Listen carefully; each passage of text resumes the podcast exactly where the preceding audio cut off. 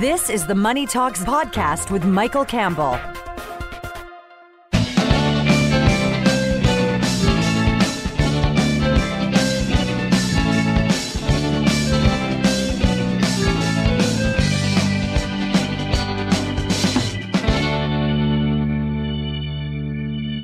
Welcome to Money Talks. Yes, I'm glad you're with me. And I think you're going to be glad too. You should see the show we've got lined up for you here.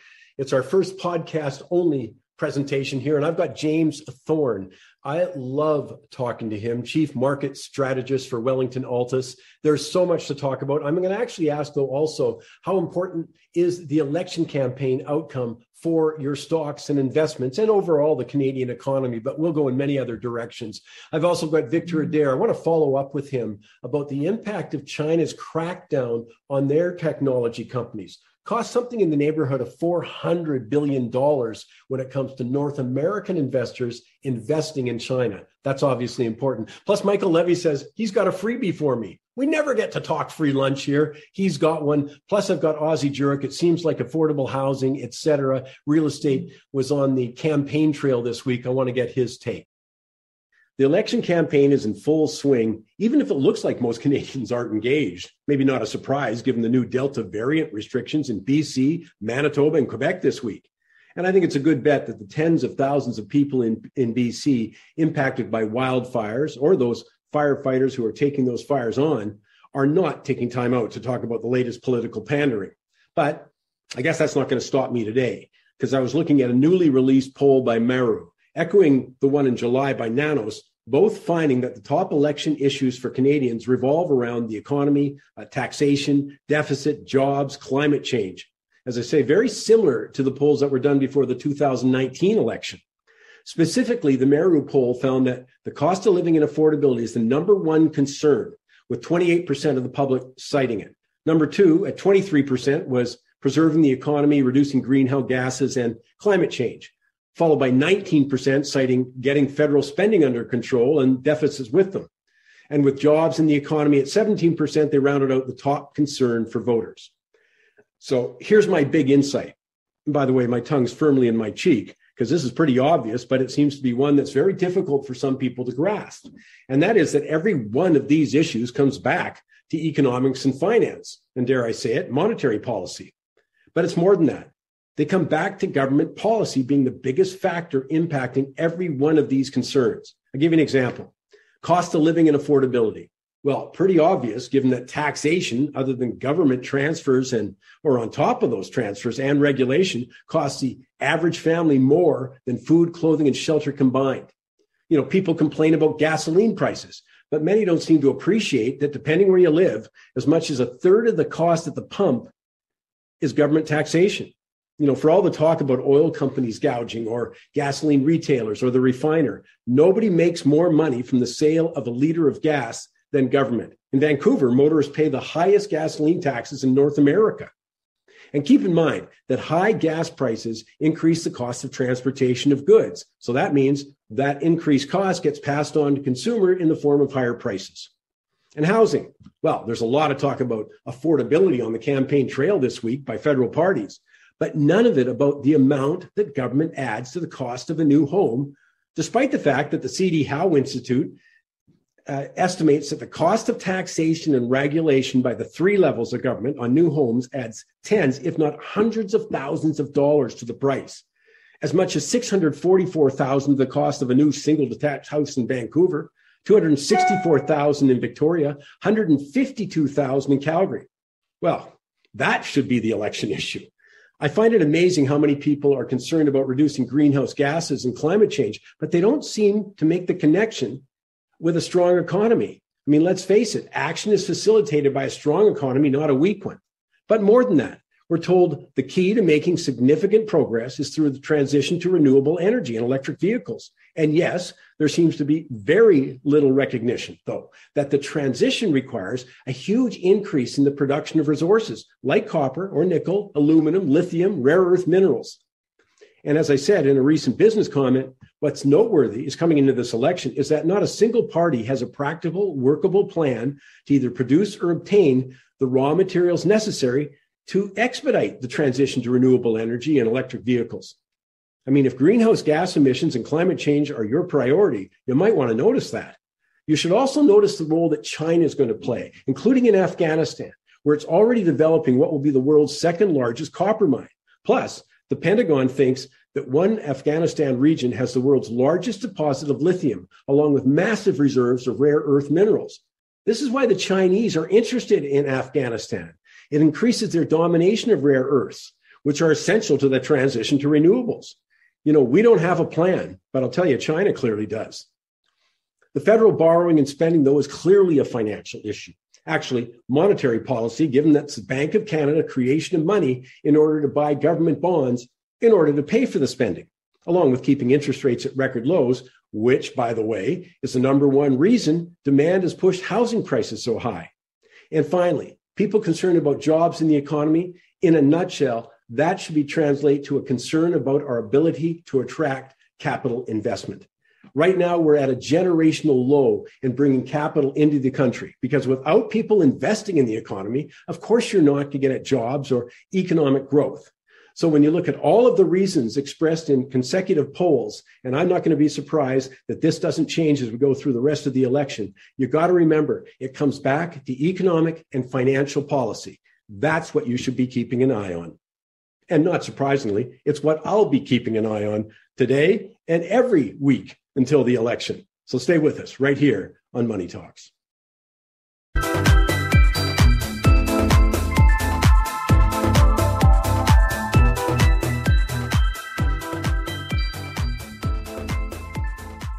Well, I'll tell you, I love to talk something free. That's good change. Well, maybe not from governments, but when I talk about one of the companies stepping up and saying, How do you like a free lunch? Michael Levy's here to chat with me about it. What about it, Mike? All these stock traders out there or stock investors, that kind of thing. Maybe they buy for a mutual fund or what have you. We're talking free. How would you like the fact that your stock trading costs you less than your lunch and you're only having a sandwich for lunch.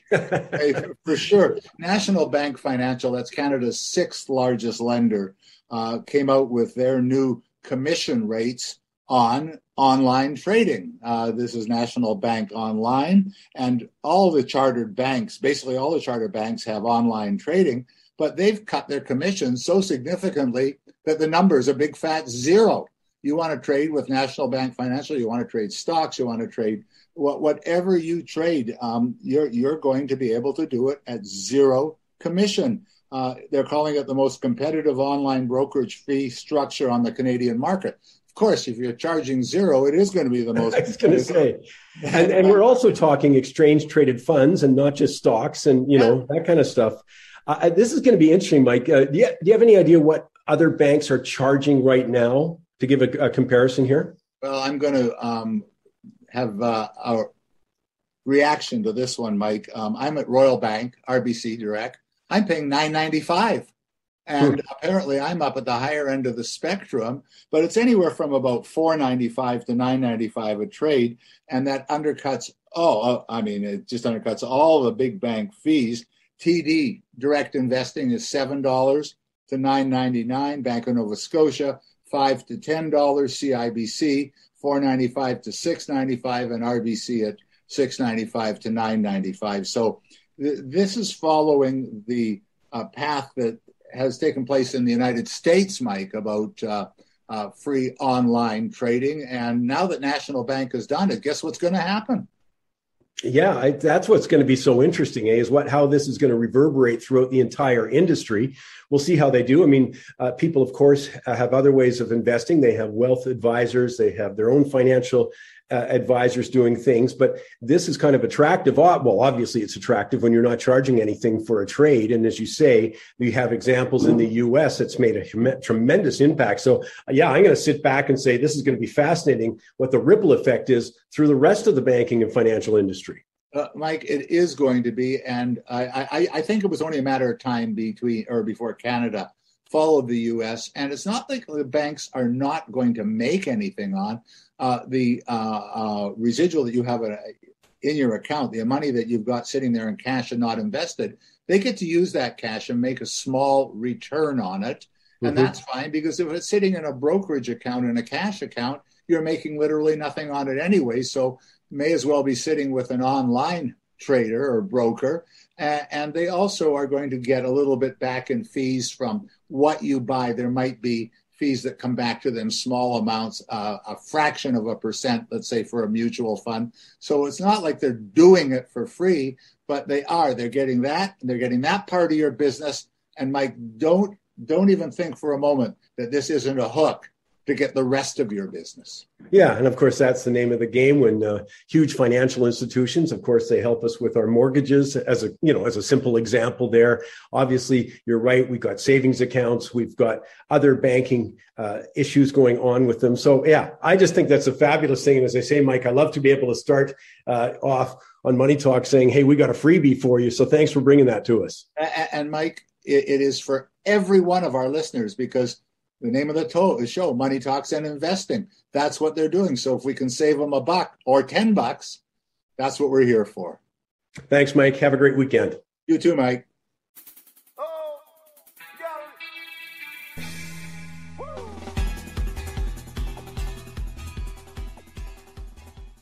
Time now for the quote of the week. And I've chosen one from the former spokesperson for Extinction Rebellion, and now she's the founder of the pro nuclear campaign group Emergency Reactor. Her name is Zion Lights.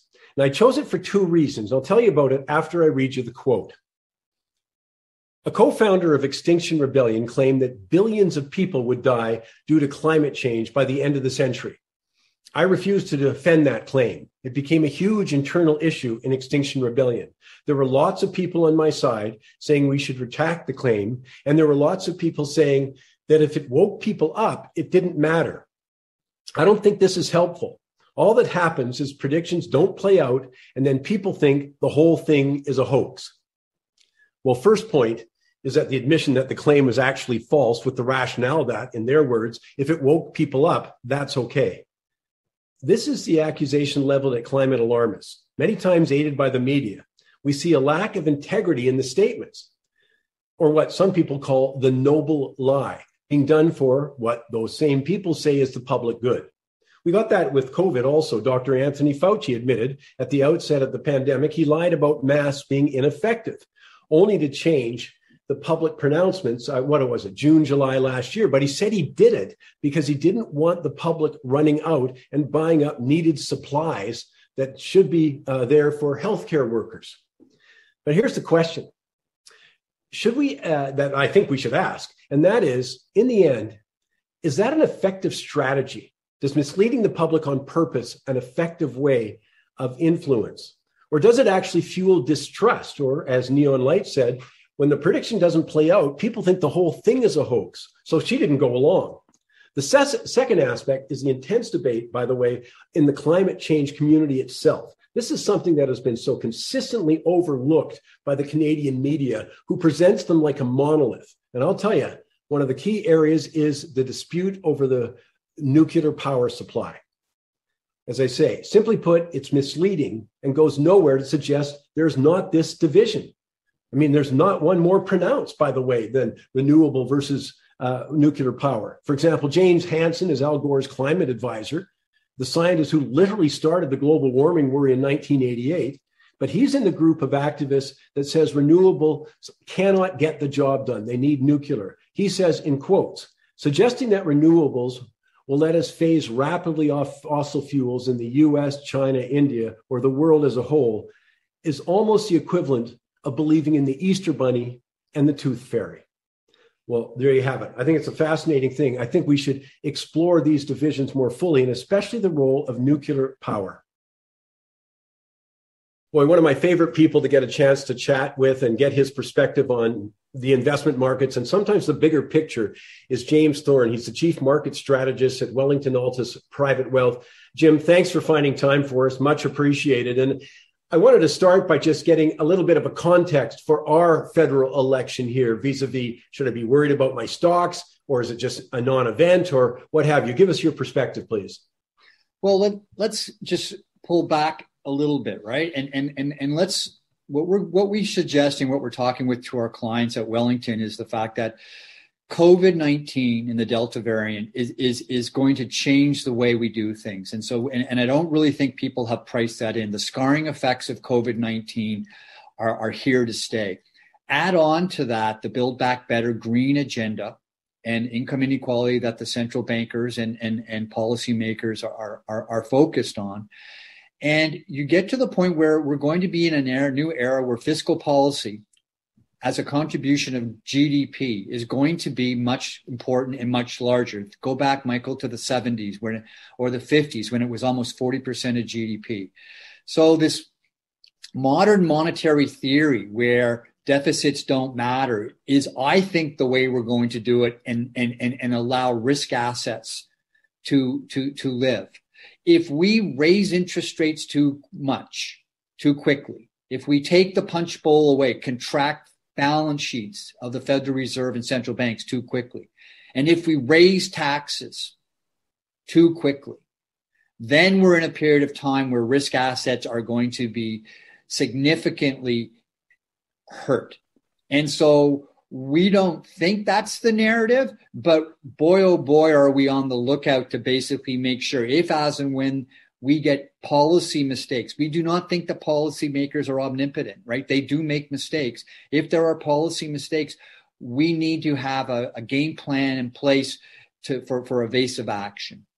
But one of the things that's interesting is, for example, the prime minister coming out and saying they're going to raise taxes on financial institutions, you know, namely the banks, you know, a, sort of a populist target to some degree. Well, that certainly says, well, that is going to impact the markets directly. If you're uh, following the lead coming out of the Biden administration, who are literally saying the same things, you know, in the Build Back Better agenda, uh, you know, they're talking about a significant increase in corporate taxes. And I would think that's got to overhang the market at least until that's reserved.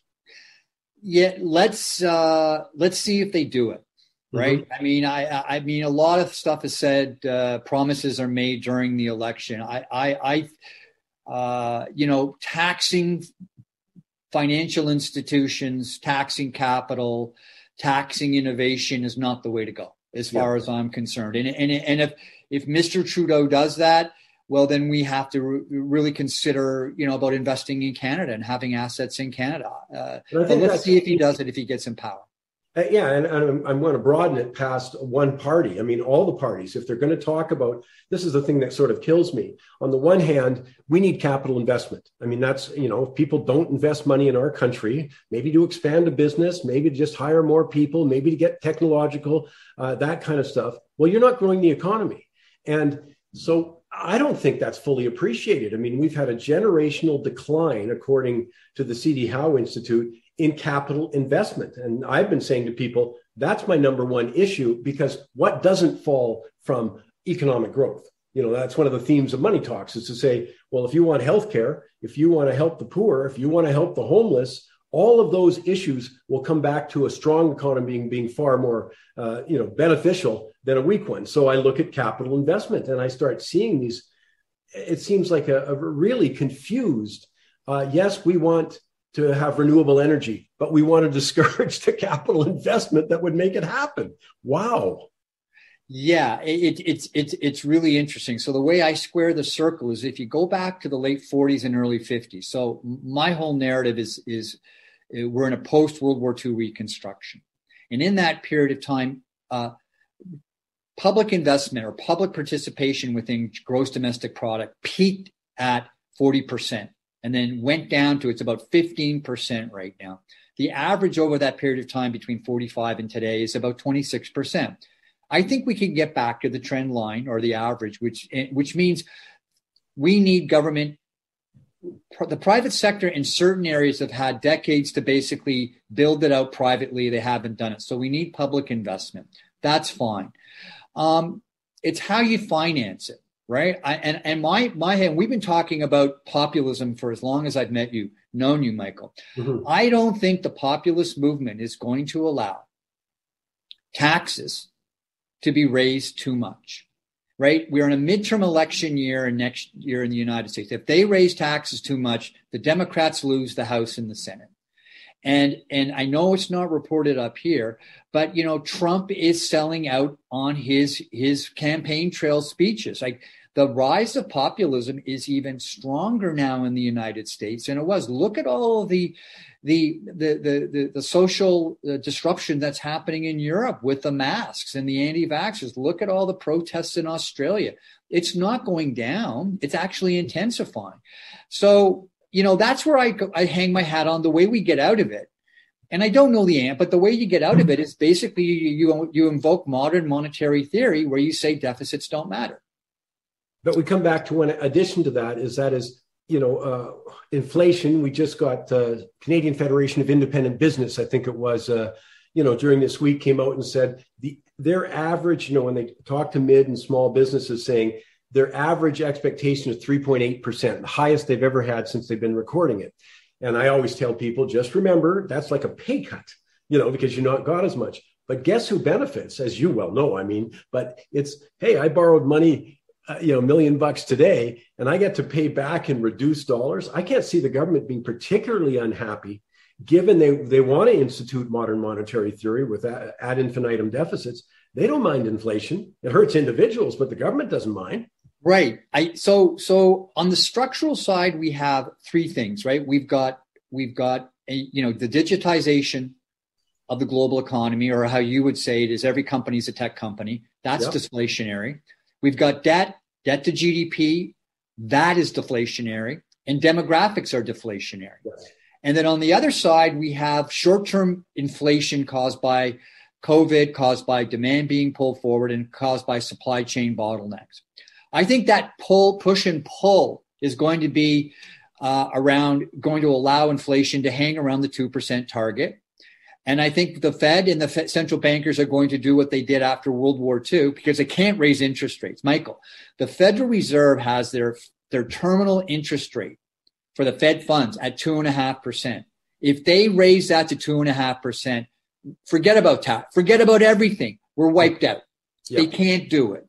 So we're we're suggesting that the Fed has a light touch, talks loudly but carries a very very small stick, starts tapering uh, later this year, not in September, and we don't see them raising rate. They can't raise interest rates. Yes. That, that's that's the that's the thing that the elephant in the room. They can't raise interest rates, and so in that type of environment, um, we think if it, it all risk assets will do okay. But we're talking, I'm giving you a perfect golf shot where there's a lot of danger on the golf hole. Like, you know, if, mm-hmm. if, if Prime Minister Trudeau raises taxes too much, if they tax financial institutions and innovations in the country, in the United States and Canada and the Western world, there is a huge amount of risk that could happen.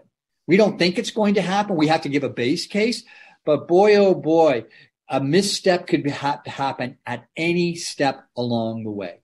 Yeah, my complaint has been uh, obviously there had to be some borrowing. If you're going to shut down the economy, you're going to have to borrow, and you're going to help have to help people out who are now out of work or their business is shut through no fault of their own. I don't think they handled it over the year, over the 16 months, uh, as targeted as it had to be. You know, as we went forward, uh, so that's one thing. But they've been suggesting there's been no risk at all to this approach. That's what drives me crazy. There is a risk, as you say. Uh, you know, we have to pay attention. If there's any kind of a, a, public policy mistake, and I can see the Federal Reserve right now is crying every night because, as as you know, they raised rates in uh, the fall of 2018, and we had about a 20% haircut in the market in about six weeks or whatever it was. They don't want that. They can't have that. So that's why there's been so much discussion. But this is what also uh, surprised me about the prime minister's remark. He doesn't think about monetary policy. And I'm going, who do you think's got all the cards here? It is a central banker's world. Yes, the, the last piece we wrote about was on the you know the the case for deflation, and what we, hmm. we did was we focused on a book called The Princes of the Yen, which was following the the Bank of Japan during the 1970s mm-hmm. and 1980s and the and the hidden lead in that book is, is is you know central bankers really have a lot of power on how the economy what what the economy looks like right yeah. and that's why we were so focused on uh, you know the build back better and income inequality was because that's what the central bankers were talking that's what mark carney was talking about when he was head of the bank of england what is ironic about that is that there are certain individuals and this is where i counter on the inflation right? There are certain individuals that we see on TV all the time that were big proponents of secular stagnation. And we're pounding the drum that we will never get 2% inflation. Hmm. Well, and and they also say that the central bank shouldn't focus on income inequality in the green economy, right? Well, now we finally have 2% inflation. And he says and they say that inflation is permanent. Well, let's see. That's the whole point. Let's see because you know the the scarring effects mm-hmm. and there has been studies by the Fed done this. The scarring effects of of COVID suggests that interest rate, the risk-free interest rate declines somewhere between 70 basis points to a percentage and a half. That's so so the risk the risk is still there. We could, I, I, I invoke in my next piece um, Gandhi about when he sits there and say, you have to have patience or you're going to lose the battle. Michael, if they tighten too quickly, if they rate taxes too much, then we have, you know, we go into the Japanification of the Western world and we won't get out of it, right? That's why we think that we have to be patient here. See what this COVID thing looks like see what the reopening economy looks like. And if we reopen and, and everything seems to be okay and we get a handle on it, then let's start to tighten a little bit, right? Let's start the journey. But to do it now, when we haven't even gone through a flu season, right? I mean, it's just, it, it's breathless. But that's where I get, then I, I, I calm down and, and it, there is a very famous speech by Ben Bernanke uh, at the New York Economic Club in 2002 when he focuses on, you know, post World War II, you know, reconstruction. He said the way the Fed controlled inflationary expectations is through communication. Look at all the hawks that just came out today at Jackson Hole saying, we're going to raise, we're going to raise, we're going to raise. That's controlling inflationary expectations. They couldn't raise rates after World War II. And Let they control, sorry, as someone yourself, uh, your background is long in this business. You've managed literally and advised on, on billions and billions of dollars. So this is just a simple question. Yeah. So I look at at least short term inflation. You know, we see that the supply chain problems probably extend into next year. Uh, you know, so we have sort short term inflation expectations, let's say. I'm kind of wondering, seriously, on a, on a major level, why would a, a major institution own bonds? Uh, at this point when you're getting whatever off the top of my head 1.3% in a 10 year and i know inflation at least is going to eat some of that up over the next year.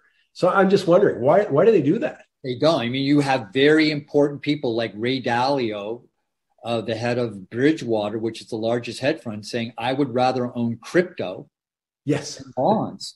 And and and the reason why is in, in terms of innovation Michael, you can now in the United States, and this is why Jamie Dimon has changed his tune on on on on crypto. Is you can purchase, let's say, a hundred thousand dollars worth of crypto of Ethereum, and it's called staking, and you can lend that out.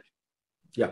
At eight percent. Now, wait a minute. I can lend out crypto. So what if I hypothetical, right? What if I lend it out at eight percent, and I'll give two percent of that to J.P. Morgan to guarantee my principal. So mm. now I I'm getting six percent on crypto, yeah. right? Why do I want to own a 10 year bond that's basically earning 1.2% and it's being debased completely because of modern monetary theory? Yes. That's where we are. And so, so for your listeners, I mean, this is, this is serious. I mean, the, the, you know, the status quo is changing as we speak and the forces of innovation and populism are, are, are, are they're unstoppable. And so we have to uh, uh, recognize that, be respectful of that, but also at the same time where you realize that you invoked uh, a Powell. Well, what about um, you know the ECB raising interest rates in 2008 when they said that the financial global financial crisis was isolated to the U.S. financial system, mm-hmm. right? Yeah. I mean, so so it's it's it's it's you have to have you be very it's very heady days. And the last thing I would say, which is so important to your listeners, is the fact that retail investing is driving the bus now. Right? The advent of people moving jobs and not having defined contribution pensions and everybody having RRSPs and 401k means that retail investors are more important to the market than institutional investors. Yeah. And they don't want to say that to you. They don't want it to let you know. But for, for, for your listeners, is this is why it's so important to get educated, recognize the context, as you say, yeah. and then try to figure out how to invest money through that context. Well, I know this is a broad question because, and I want to just let everyone know you always look at your own individual circumstances. You look at your own risk aversion. You talk with a financial advisor. So that's the caveat as I put this out there. But let's talk about a general approach to someone's money at this point. Uh, whether it's that portion that's fixed income, if any, the portion that might be, I mean, does crypto have a place? And I'm talking, I know let's talk, you know, Mr. and Mrs. and, you know, everybody's average. And I know that's a broad question, but it gives someone maybe a framework to think about this with. So, what kind of things are you thinking people, if you looked at a portfolio, you'd say, I kind of prefer you look like this? So, I, I, I state, let's let's go from the so let's set this the table on investing. Let's ignore all of the risks right? Yeah. If you if you add in demographics with the millennials basically re- repeating what the baby boomers did in the 80s, where they are in terms of family formation, saving for the retirement, saving for education. Mm-hmm. We're at the beginning of a structural bull market. Okay? Yep. So and that ended in 1999 with the baby boomers when that demographic influence on society peaked. The millennials' influence on our society peaked somewhere around 2030 to 2033. So we're right now, Michael, back in 1989, 1990. Right? Yep. And what we have is the rise of populism, which is forcing status quo change, right? right? And take out Japan and put in China, right? So I would suggest to you that if there are not policy mistakes, then what you need to do is you need to be, position yourselves for capital appreciations, stocks over bonds, and you have to accept the fact. I'm not saying anything about when I talk about crypto or blockchain, you have to understand that innovation is coming to money. Mm-hmm. Innovation is coming to pay. You say, you say every company is a tech company. Well, every asset will be digitized, Michael.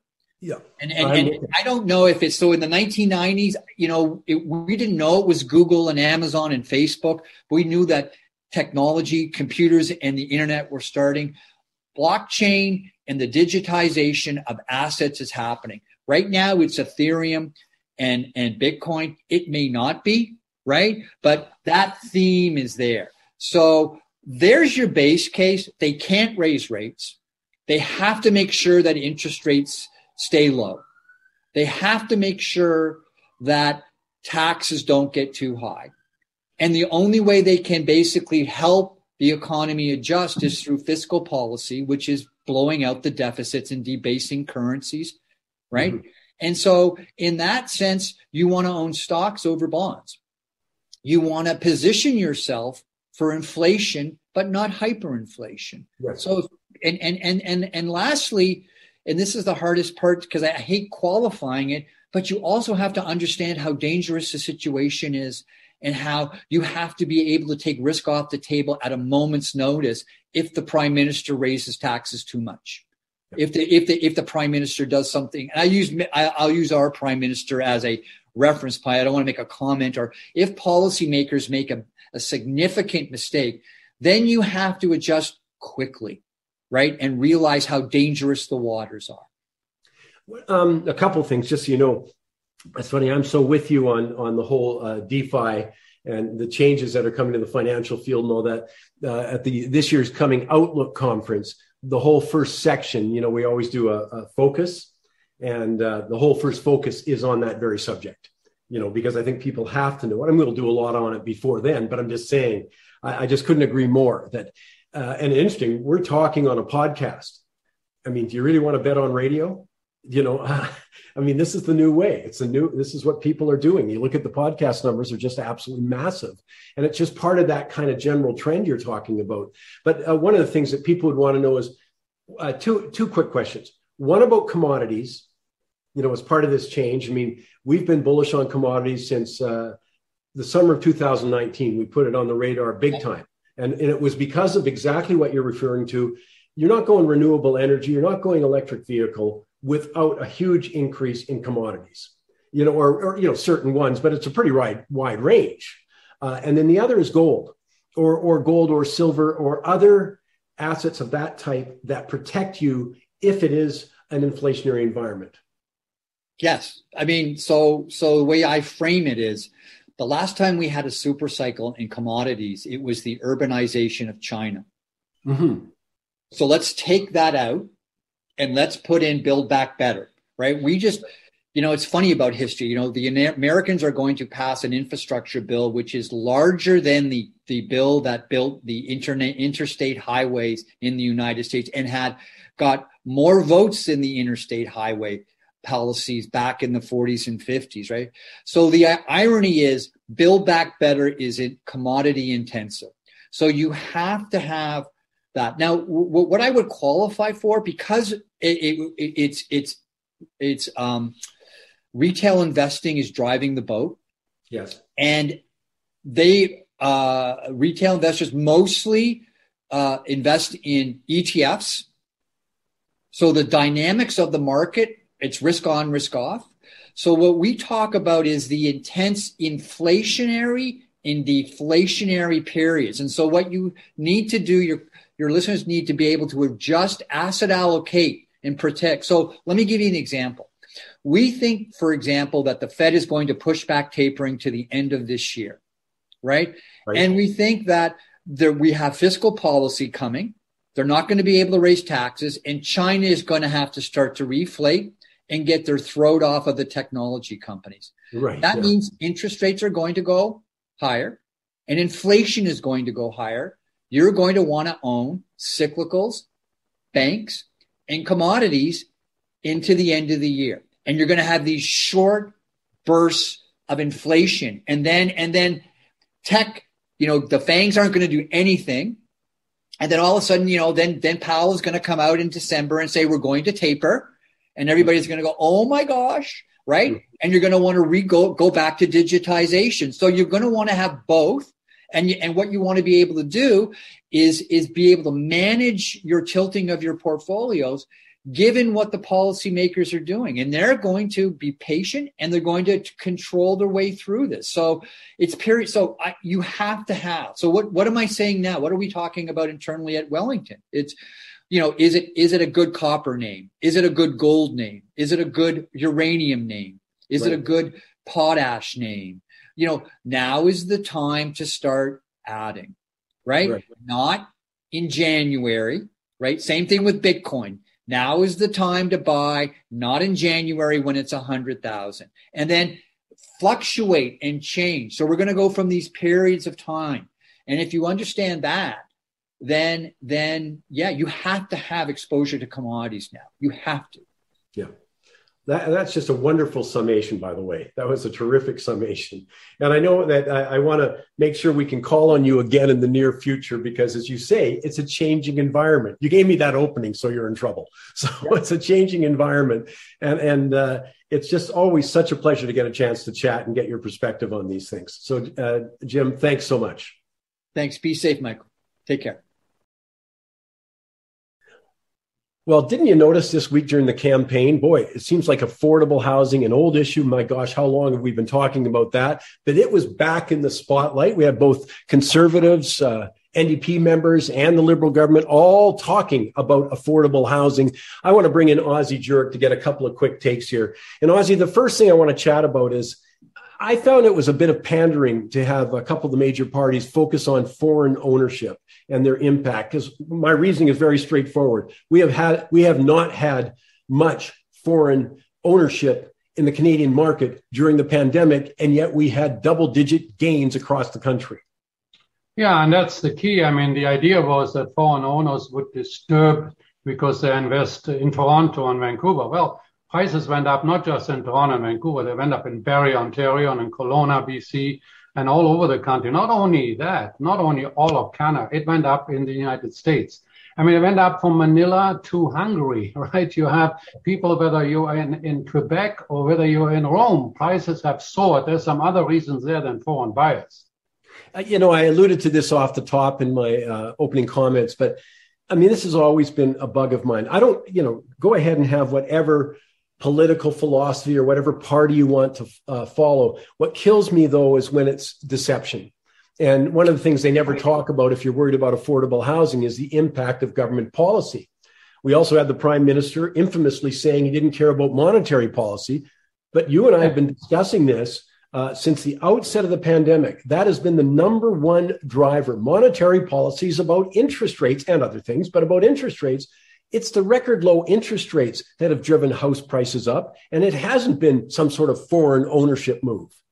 Yeah, I mean, look at we have in BC, we have a foreign buyers tax already forever. That was yeah. there last year, and we still had prices increase in dramatic fashion between 25 and 35 percent in the smallest towns in, in British Columbia, not just in the major cities.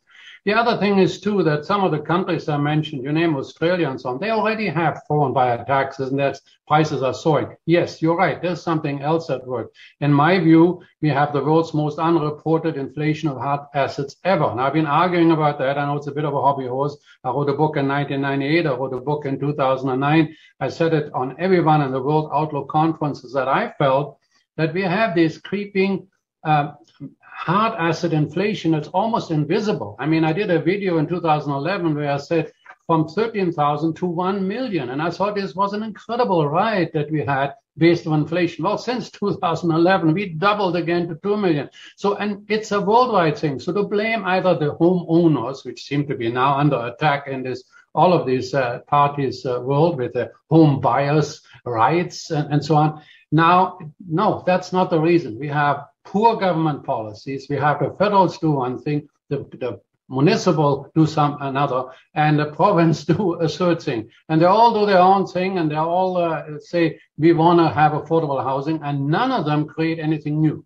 Well, until they deal with the supply problem head on, then we're not having any solutions here. Uh, let me just go another one that was sort of because again, it sort of rings a bell with people who haven't looked deeply into the issue. And I want to get your take on this house flipping. Now, here's my thought that if I buy a house today and then I flip it four months later, I've added to the supply. I, I mean, the only thing that you know pushes prices up is if you remove supply from the marketplace. But actual house flipping doesn't really for any length of time. That's the nature of flipping. And I'll add one more thing. And it's not like if you do flip and make money, of course you pay on it. It's called capital gains. Exactly. And if you don't, you're illegal. And you and I talked about that last year. This, this people that uh, say tie up a pre-sale deal at 300,000 and then flip it at 350 somewhere, that 50,000 is taxable gain. If they don't, they're illegal. They're against the Canadian law. It's a, it's a, it's a crazy kind of an idea. But the flipping idea I thought was really funny yesterday when the Liberal candidate in Vancouver, Mr. Khalif Mohammed, was found to have flipped four houses in the last few years. So, I mean, the Liberal candidate who uh, then was, uh, you know, he was on CKWX and they, they, interviewed him. He didn't know what to say. That was not flipping to, to move in and out of houses. Yeah. And, well, and I mean, politics. Yeah, but I mean, the timing is, wasn't opportune for him. The point is this: yes, you're right. I mean, that so many people it eludes them that if I sell something and buy something else, I've added something uh, value to it. When the conservatives are not like the liberals in that they, they don't encourage foreign investment, but they want to encourage foreign investment in affordable, purpose-built rental housing. Well, yeah, good for them. I mean, good for, I'm a foreign investor and now I'm going to go into rental-built, purpose-built housing in many provinces where we have rent control, where we cannot increase the rent. We don't know how, you know, so, so it is really an anti an anti-investor kind of a thing. And this is to me one of the biggest worry that we have a false promise. We, we, are, we are signaling a closed economy and we don't welcome offshore investment.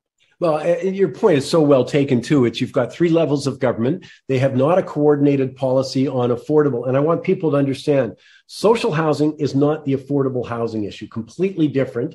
But we've got on the affordable, how much our normal houses or condos or townhouses uh, cost at three levels the government have impact and they definitely aren't working together. And the number one thing they have to do is figure out how to increase supply. Let me just come to one other aspect quickly here.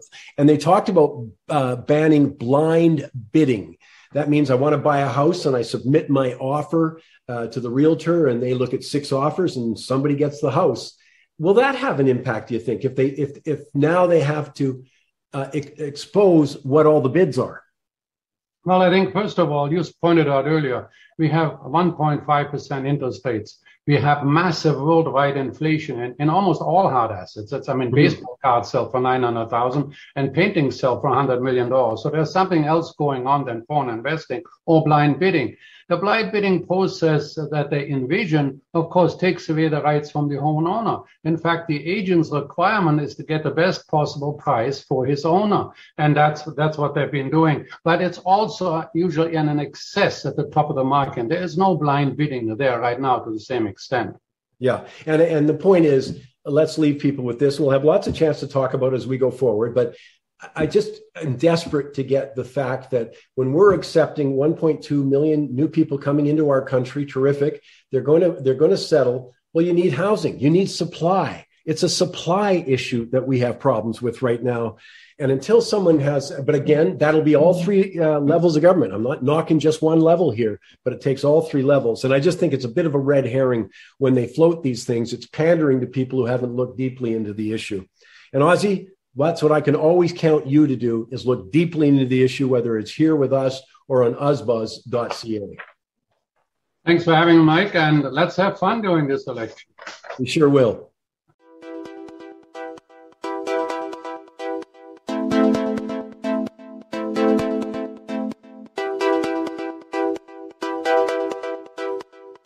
Let's go live to the trading desk. Victor Adair waits for me there.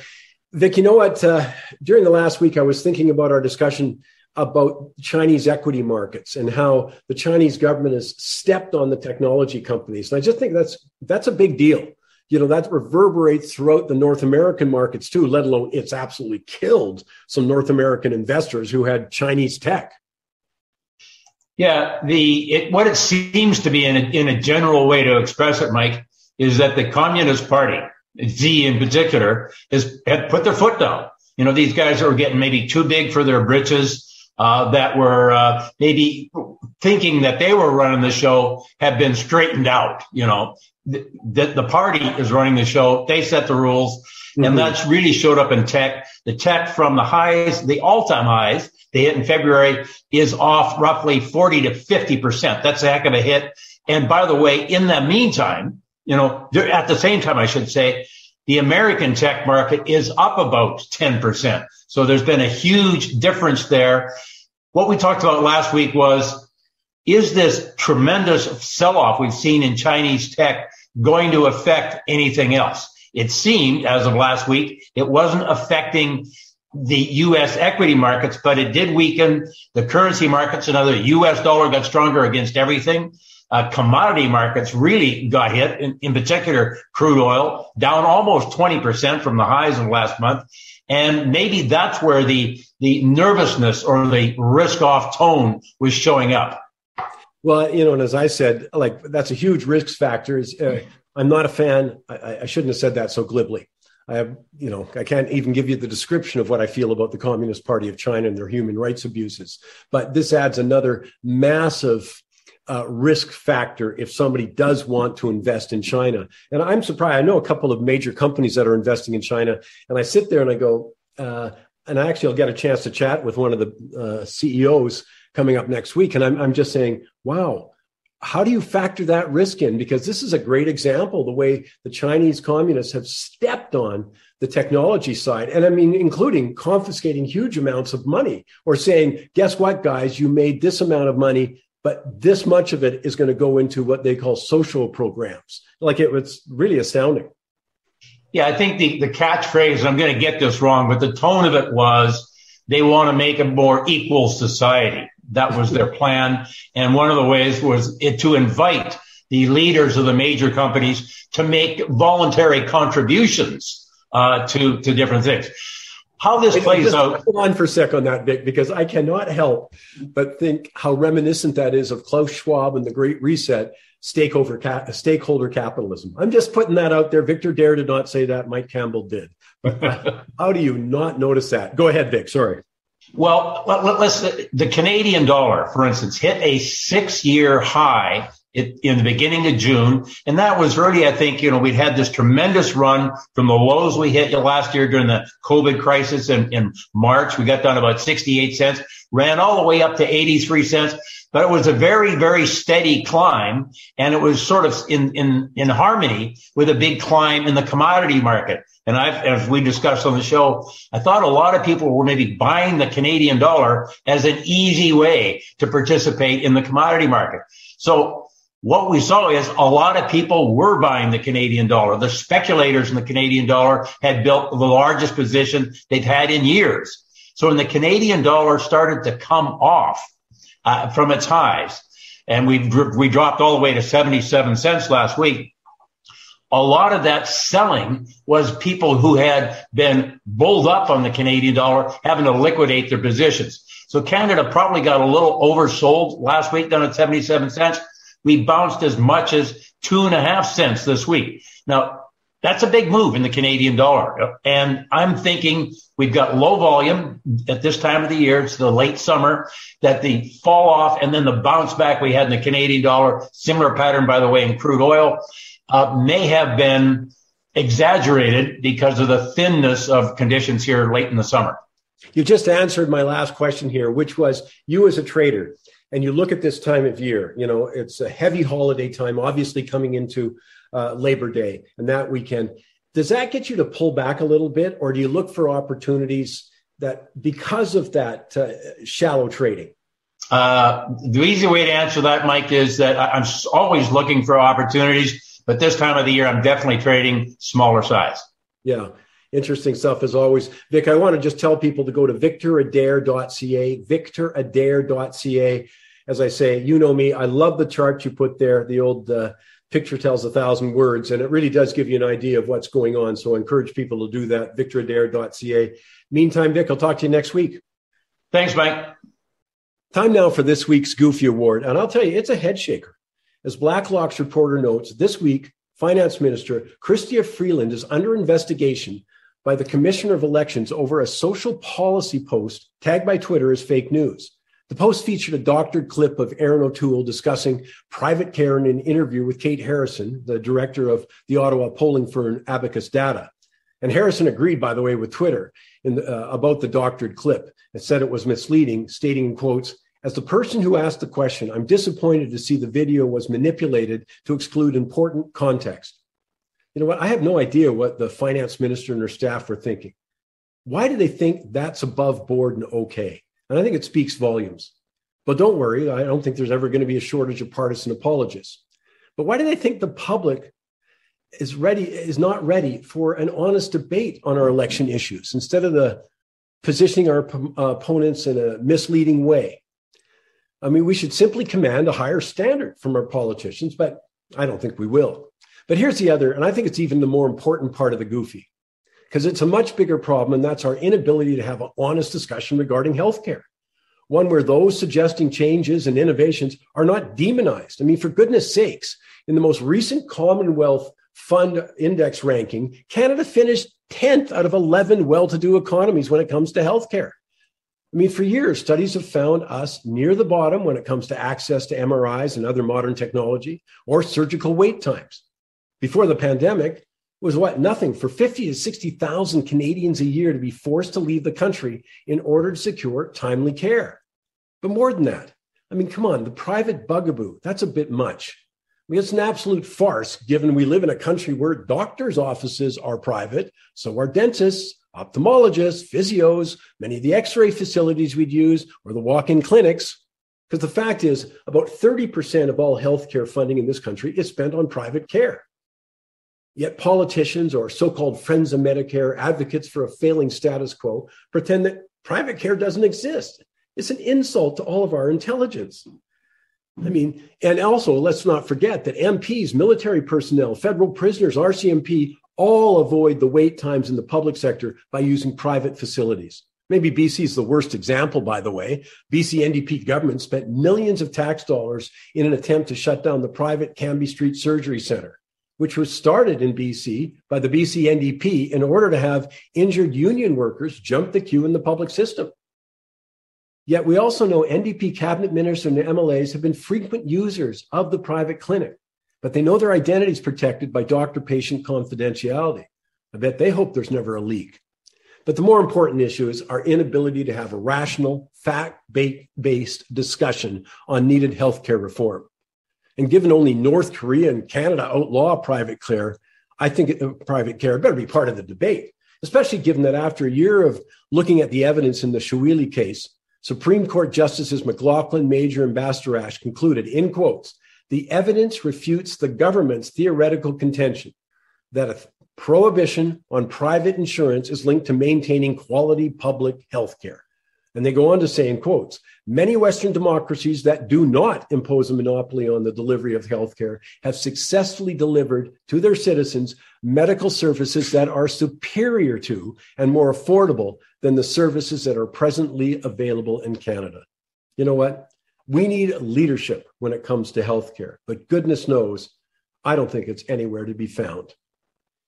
That's it for this week's Money Talk Show. I hope you grab and tell everybody about it, and I hope you join me next week. My thanks. Subscribe to the Money Talks with Michael Campbell podcast for free at Apple Podcast, Google Podcast, or anywhere you get your on-demand audio for the complete show, daily podcast, and more.